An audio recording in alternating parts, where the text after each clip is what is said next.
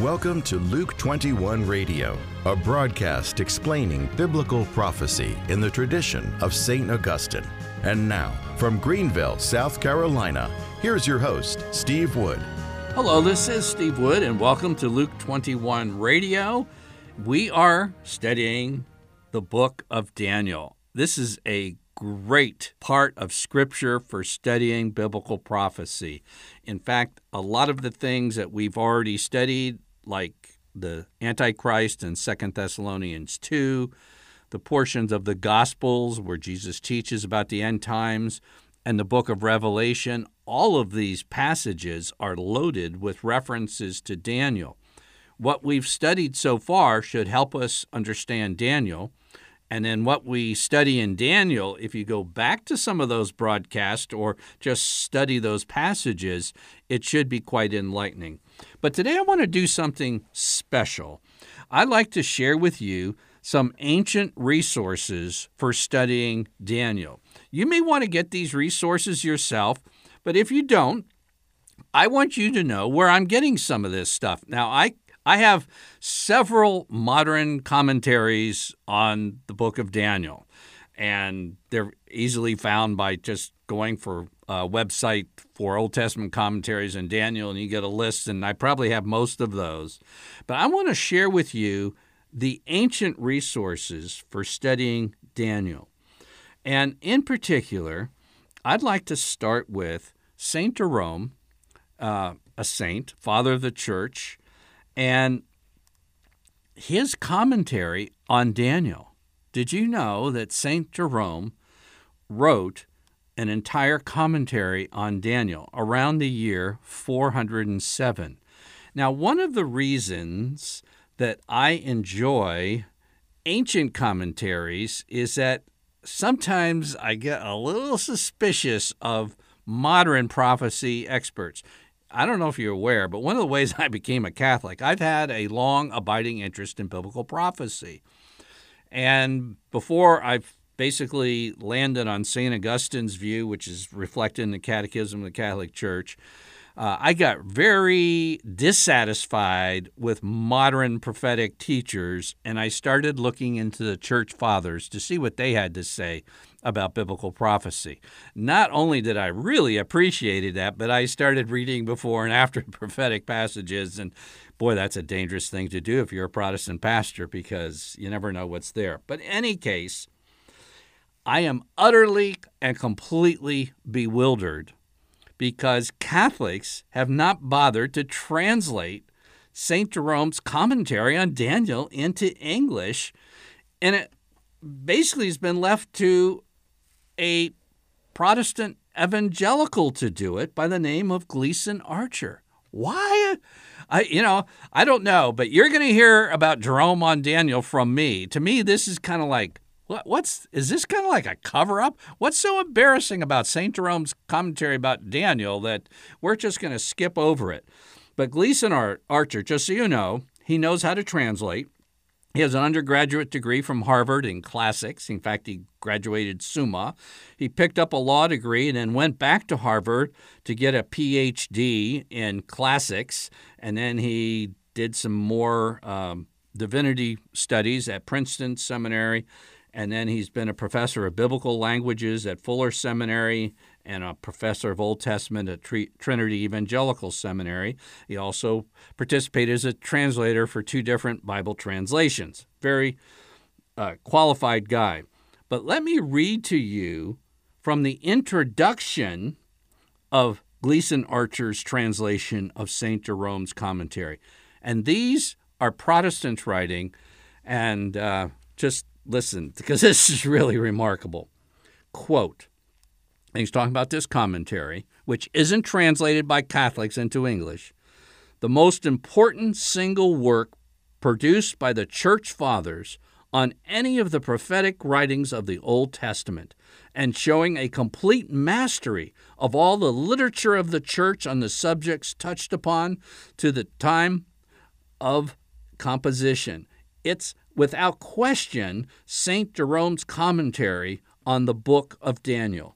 For over 1,100 years after its publication, all who wrote on Daniel showed themselves more indebted to this work by Jerome than to any other commentary on the Old Testament scriptures produced in the period of the church fathers. It is strange, and I will second that.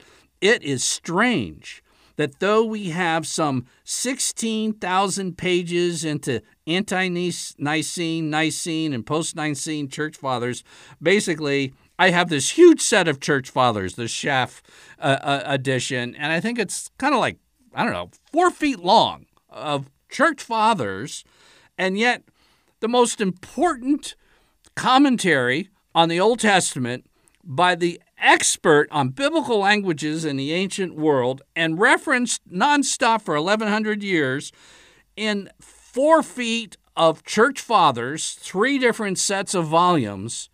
This isn't included. It's just skipped over.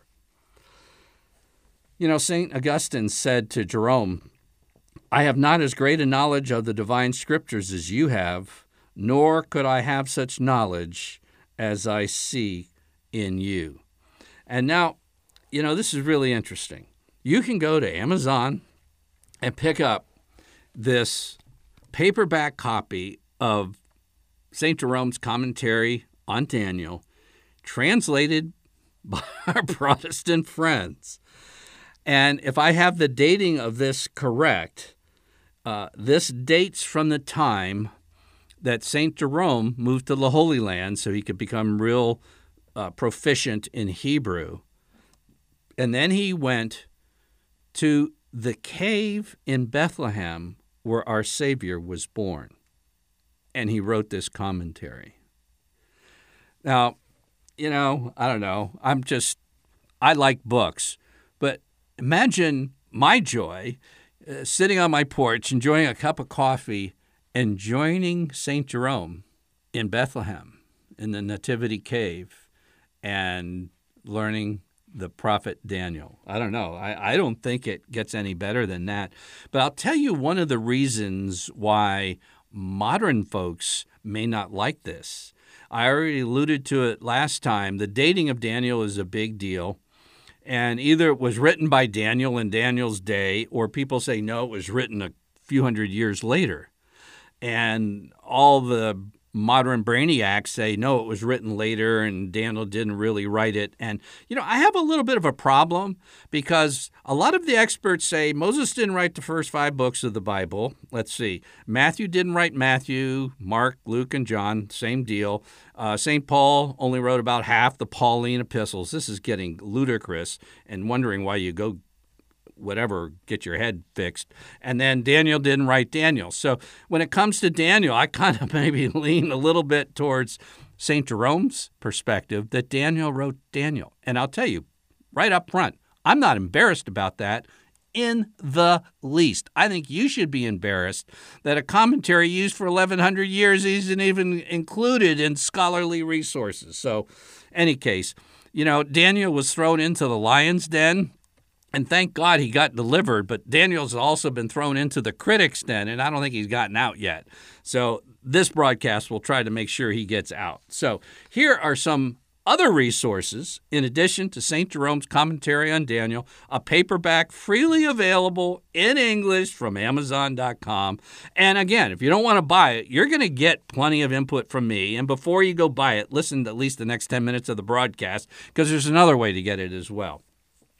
This second author is is uh, very very interesting. Hippolytus, who was a bishop of Rome, not the bishop of Rome as the pope. He lived around uh, 200, and he now catch catch this kind of chain of communication, because living in 230, he's not a long way off from the apostles' days, because you have Hippolytus, who was the disciple of Saint Irenaeus, and Saint Irenaeus was the disciple of Saint Polycarp, and Saint Polycarp was a disciple of Saint John. Hippolytus, Irenaeus, Polycarp, Saint John. And Hippolytus' commentary on the book of Daniel is the oldest commentary of any book of the Bible. Um, that we have from the ancient world. This is 200. So, I mean, you know, and I guess you know me by now. If I have a great time with St. Jerome in the cave at Bethlehem, how about Hippolytus in Rome? At 200. And you see what I'm getting at? I, am not saying Hippolytus is perfect because he did engage, if I'm not mistaken, a little date setting, but you know, it gets the best of him, it seems, because a lot of people have fallen for this. But he wrote a old, old, old, old commentary in the book of Daniel, and he also wrote a treatise on the Antichrist called Christ and the Antichrist. And again, you can go to Amazon and get Hippolytus's commentary on Daniel or and or his uh, Christ and the Antichrist, and you'll get teachings from Daniel, the Gospels, and Second Thessalonians chapter two, and writing around 200. Um, and I must say, he felt in 200 that the Antichrist and all the things referred to that I said are might have some historical origin of the first century, but he believed that they were yet future in their fulfillment. And so to say everything was fulfilled in the first century, like a lot of even conservative biblical scholars do today, Hippolytus and St. Jerome wouldn't agree with him. So maybe, I don't know, maybe that's why they're left out. And then there's another commentary. I haven't even read it yet, but I'll be using it. It's Theodoret and he has an ancient commentary on Daniel that's now translated. I believe his was written in Greek around the year 400. Now, I mentioned you have Jerome, Hippolytus, and Theodoret. Now, you can buy these three books, they're all available uh, in English today. But there's another volume that's very interesting. It's called The Ancient Christian Commentary on Scripture.